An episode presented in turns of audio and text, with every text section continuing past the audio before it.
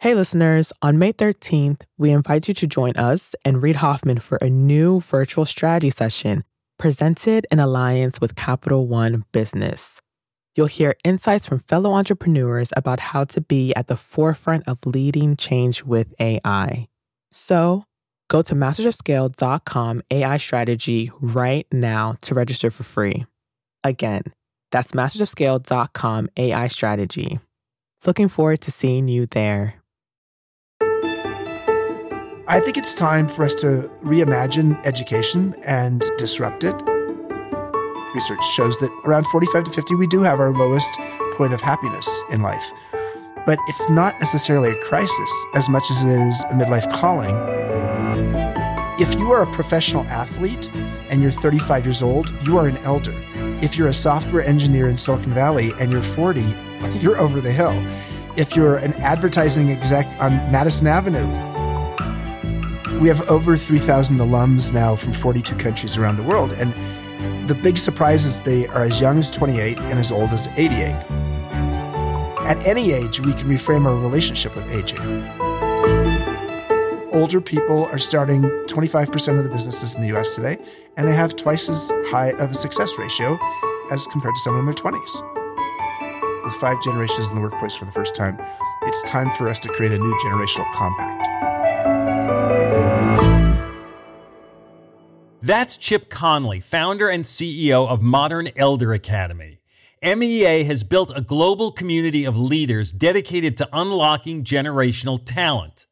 I'm Bob Safian, former editor of Fast Company, founder of the Flux Group, and host of Masters of Scale Rapid Response. I wanted to talk to Chip because he's redefining how we think about careers and about talent. We all encounter inflection points in our career, and with life expectancy growing worldwide, midlife now comes with both more angst and more opportunity. Chip was head of global hospitality at Airbnb, where he helped mentor CEO Brian Chesky. But he says he learned as much as he taught. Intergenerational interplay, he says, will define the successful organizations of the future. Chip argues that knowledge workers are destined to be displaced by what he calls wisdom workers. To stay relevant as a business and as an individual, Chip says, takes both scale and soul.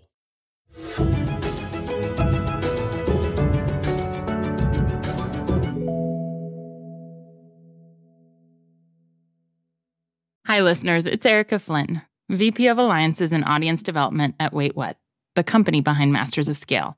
My day to day consists of nonstop communication, not only with my immediate team, but with our current partner relationships and with incoming leads from possible future partners, which is why I rely on the ease of Grammarly to keep my communication clear and efficient. One confusing email can turn into several confused replies, which can turn into an unexpected meeting which no one wants, needs, or has time for. Having Grammarly on hand as my trusted AI writing partner not only streamlines my extensive to do list, it minimizes miscommunication by quickly and efficiently synthesizing information and carefully curating tailor made responses to specific groups. In fact, companies that use Grammarly to communicate can save 19 days per year per employee. Grammarly eases the writing process. It's a writing partner from the blank page to the last word typed before hitting send. Join me and over 70,000 teams who trust Grammarly to work faster, hit their goals, and keep their data secure. Visit grammarly.com to learn more. That's grammarly.com. I'm Bob Safian. I'm here with Chip Conley, founder of the Modern Elder Academy. Chip, thanks for joining us. Yeah, great to be with you, Bob. You first came up on my radar as the founder of the Joie de Vivre Hotels, one of the largest boutique hotel collections in the US. You then became head of hospitality at Airbnb, helping scale that platform. But I did want to start with your latest adventure, the Modern Elder Academy. Our culture is so focused on youth and the new. And I'll confess to some challenges personally defining myself as I've aged. I still like to think of myself as modern. And so this framing of modern elder is appealing. What is a modern elder and where did the idea come from for you? I ran a company, Joie de Vivre, for 24 years as the founder and CEO from age 26 to 50. And then a couple years later, I got this call from Brian Chesky, the co founder and CEO of Airbnb. And he wanted me to be his in house mentor and the head of global hospitality and strategy. Within a few months, people in the company started calling me Airbnb's modern elder, and I didn't like it a lot. It sounded like AARP's magazine. but then the founders said to me, Chip, the average age here is 26 and you're 52. So you are the elder, but you're a modern elder, and a modern elder is someone who's as curious as they are wise. I was very complimented by that. I like, okay, I'll be that modern elder.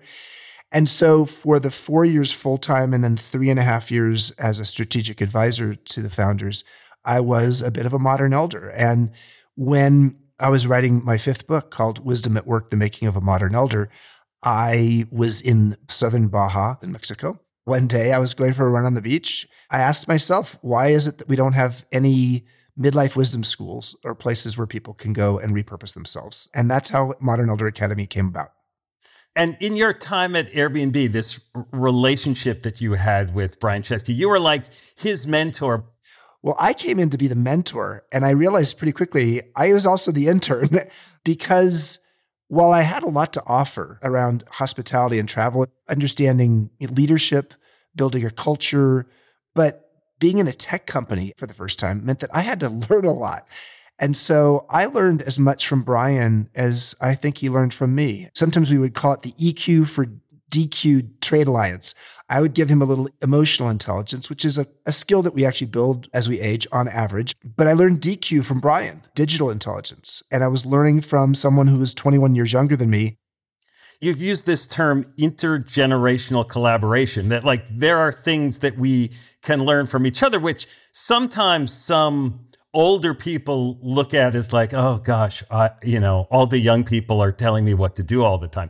Eh, you don't necessarily react to it that way. Well, I think it goes both ways. Young people saying, oh man, that boomer just keeps telling me how the world works. And the intergenerational collaboration idea really was wedded to my perspective of how do I get things done in a company like this. I tried to be an intern publicly and a mentor privately. I would ask a lot of questions. And I think that really meant a lot of the younger people at Airbnb gravitated to me. As I started spending time with them, I got clear that you can teach me something as well. So that's what how a, a mentor is a mentor and an intern at the same time. We've created something recently called Generations Over Dinner. You know, we can find it at generationsoverdinner.com. It's a way for generations to come to a meal and have a deep, rich, maybe life changing conversation. And we've had as many as seven generations at the dinner table together to talk about topics like purpose, love, and relationships, and how to solve the world's problems. So, especially in the workplace, with five generations in the workplace for the first time, it's time for us to create a new generational compact. Mm. So, what is the difference between a modern elder and a traditional elder?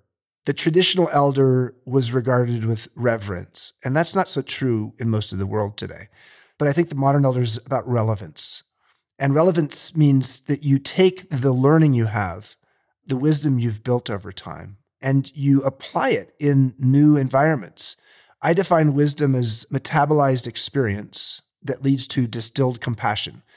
And if you look at the history of wisdom, going back to Greek times, uh, wisdom has always been seen as a social good. Wisdom you've maybe gained along the way is something you can offer to others. You've said that wisdom workers will be replacing knowledge workers. What are wisdom workers? So, knowledge speaks and wisdom listens. I'm now quoting Jimi Hendrix. I think knowledge is an accumulation game. Wisdom is more of a division equation, it's distilling all of that knowledge to what's really essential. And a knowledge worker, that term was coined by Peter Drucker in 1959. But what he was saying is that people who knew how to use computers to bring information and data to their decision making we're going to be the most powerful people on the planet. And you know, today, seven of the 10 most valuable companies in the world are tech companies. So knowledge workers rule the world, but all of our knowledge is on the little phone in our pocket. We're awash in knowledge, but what we could use more of is a little bit of wisdom. A wisdom worker in the workplace would be somebody who isn't just filled with knowledge. They're more about how do you get to what's essential and important. When I joined Airbnb, there were a lot of different strategic priorities in the company. There were like 30.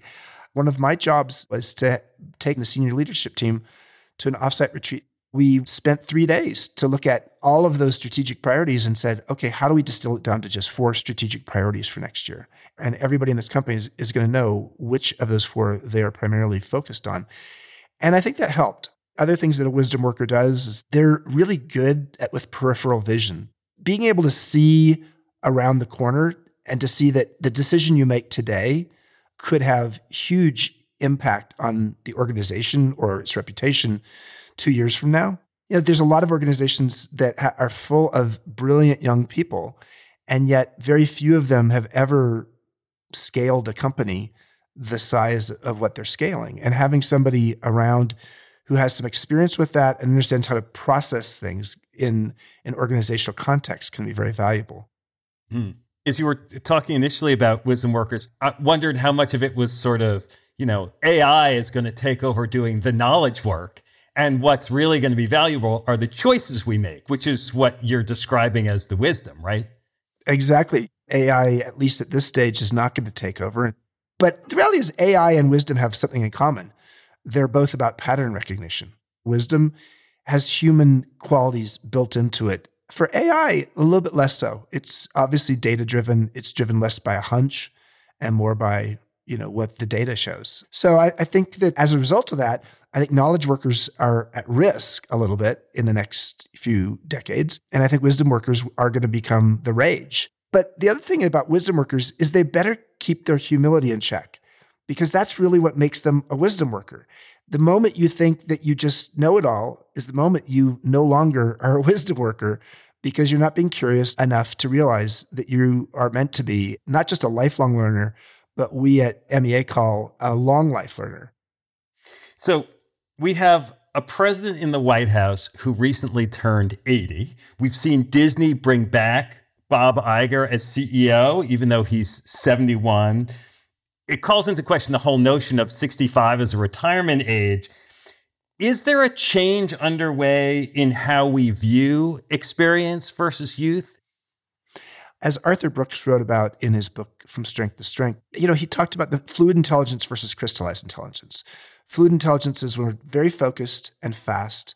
But as we get older, what we get better is at is crystallized intelligence, holistic and systemic thinking, the ability to connect the dots. So I would love to have someone running Disney who can connect the dots, or you know, a global organization like that needs somebody who can synthesize. Similar with the government. The problem, I would just say, is when someone is in the same position for too long. And what that means is they're habitual they may have lost the openness and willingness to try new things. You've said that the Modern Elder Academy is about helping people reimagine and repurpose the second half of their adult lives. Should we be thinking about starting over at a certain point in our lives? The average age of the people who come to MEA, the Modern Elder Academy, is 54, and they, on average, think they're going to live till 90. Not too many of us think that in our mid 50s or later 50s that we are actually halfway through our adult life. How do we help people to start thinking that way for the first time? Because part of this is about longevity. You know, we added three decades of life in the United States in the 20th century. What I think we need to start recognizing is that the historical benchmark of you get to age 65 and you retire, now it's really escalating higher. And therefore, yes, starting something new, learning to becoming a beginner again is one of the most important things we can do as humans. As life expectancy has increased, our life stage expectations have in some ways stayed the same, right? I often think about how, like universities, you know, you go to college as a teenager for four years. Well, that system was created when life expectancy was what, 40? 40 or 50. Yeah, yeah, yeah. So in four years, you could become an expert in a way that you could stay expert until the end of your days. That's just not practical in today's world. Careers that we tend to have today versus 100 years ago are changing much more quickly than they used to. In the next five to 10 years, we're going to see liberal arts colleges with beautiful campuses and Rust Belt places going out of business because there's not enough young people. And young people are not valuing the cost of what it takes to get a college education. So I think it's time for us to reimagine education and disrupt it. Maybe it's time for higher education to look at creating a gap year academy at age 50 So you hit 50, you save some money through your 529 education programs, which people think it's just for their kids, but actually you can do it save for yourself as well in a tax beneficial way. And you take a campus and you have 700 people going through a program that's a year long. It's not just about reskilling, it's about reframing their life, reimagining what's next.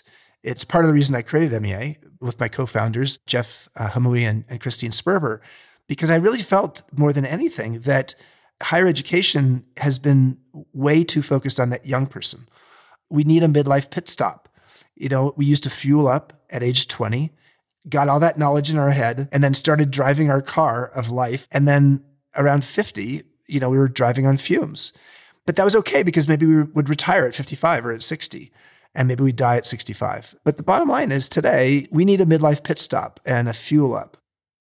Now, you said the average age of the folks who've been through the program is 54, but some of them are coming to this at younger ages. Does that surprise you when that starts happening? Yeah, you know, we have over 3,000 alums now from 42 countries around the world. And the big surprise is they are as young as 28 and as old as 88. And 15% of our alums are millennials. It's surprising that millennials would come to a school called the Modern Elder Academy. But if you are a professional athlete and you're 35 years old, you are an elder. If you're a software engineer in Silicon Valley and you're 40, you're over the hill. If you're an advertising exec on Madison Avenue, you're probably over the hill in your 40s. So we have people coming, not just because they feel like they need to press the reset button on their career, but also because we're at wisdom school. At any age, we can reframe our relationship with aging. It's interesting that in the Bay Area, you know, you have old growth redwood forests and everybody marvels at the tallest ones but who's marveling at the old growth humans? I think that that's part of our shift that we have to make on our mindset on aging. And Yale's Dr. Becca Levy has shown that when we shift our mindset on aging from negative to positive, we gain seven and a half years of additional life, which is more additional life than if we stopped smoking at 50 or started exercising at 50. So, where are the public service announcements for helping people feel that aging could be aspirational? I guess that's what we're doing here today. Hey, listeners, it's Jodine Dorsey, the VP of Live Events at Wait What, the company behind Masters of Scale. I am constantly tasked with reaching out to teams across a wide spectrum of professions and the vastly different personalities that go with them. Grammarly helps me quickly shift tones to better communicate what I want to say and saves me valuable time in the process.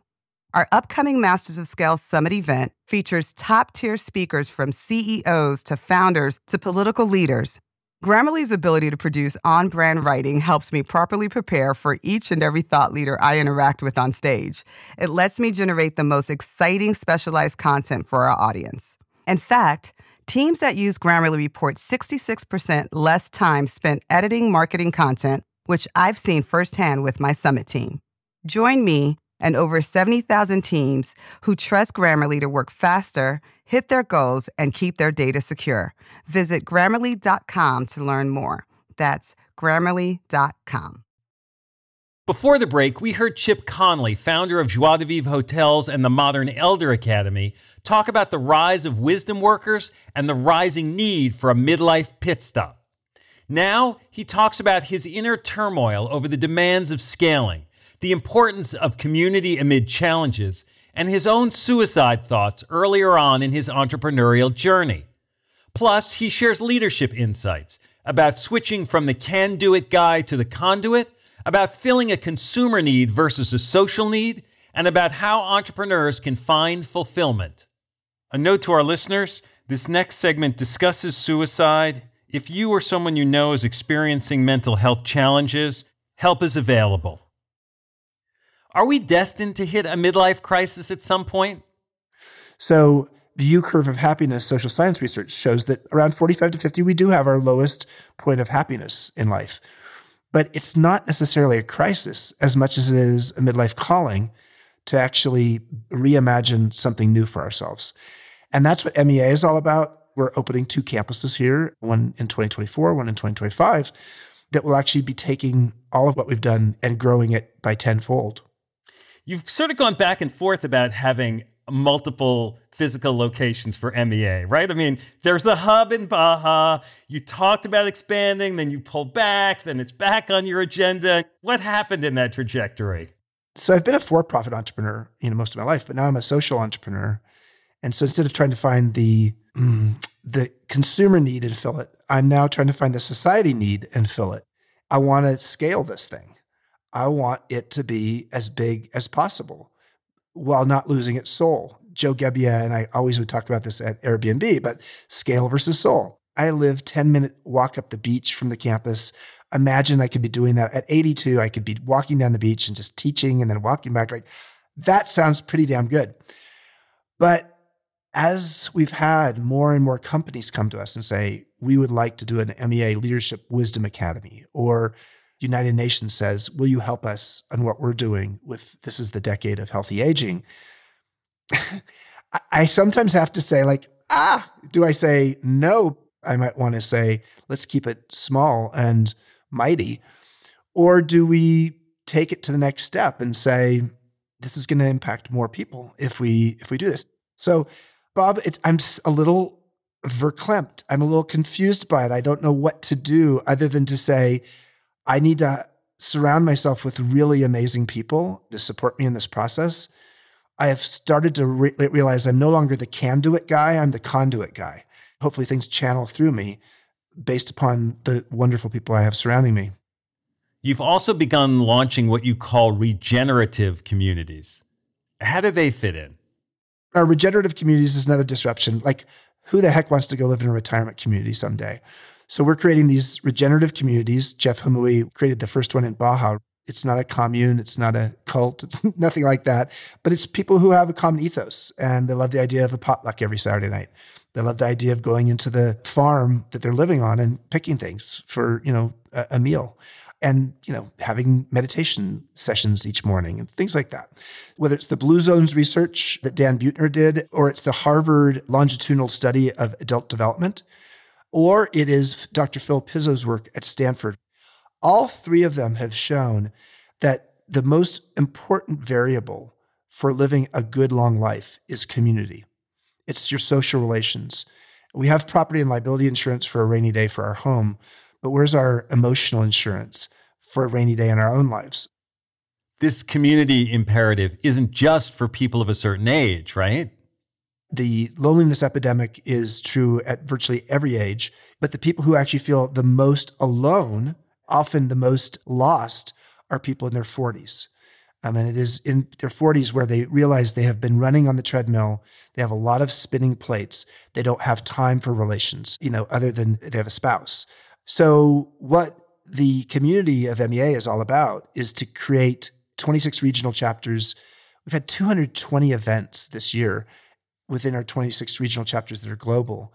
And so that's an opportunity for people not just to come together and feel nice being with people who have a common ethos, but to actually build businesses together, to find a partner to get married to, often sometimes a second marriage for our demographic. Mm. So, what's at stake for MEA for Modern Elder Academy right now? I'm the sole investor in the business right now, although we are going to raise some money in 2023. I am the CEO. I am teaching a lot. I am the center of the universe of this thing. And how do we shift that some? How do we organizationally and culturally make that shift? What's at stake more broadly is I want us to help create a world where I don't have five friends in midlife, as was true in the Great Recession, take their own lives. I uh, and I had my own suicide ideation at that same time. It's part of the reason I decided to sell my company. I lost five friends, all men, age 42 to 52, three of them entrepreneurs, because in most cases, their net worth was their self worth. Their sense of their business card defined who they were. And when their business fell apart, they didn't have much to fall back on. So part of what's at stake is truly helping people who are often feeling like they're suffering alone in the middle of their life, when in fact, many of the transitions they're going through are normal transitions. Certainly for women, menopause, for men, andropause. But, you know, parents passing away, sandwich generations, taking care of parents, taking care of kids at the same time, empty nest, etc. There's a lot that happens during that era. We as a society have done a great job of putting energy into adolescence, a word that didn't exist until 1904. We've spent very little time on middlescence, a word that's been only coined in the last 20 years. This inflection point, as you say, as we head toward this second half of adulthood, which we're not particularly emotionally or culturally prepared to deal with. Where's the roadmap? I mean, like, you know, when you're 14 year old, there's a roadmap and there's school counselors and there's classes and there's your parents and then there's college applications. You're sort of funneled through a system.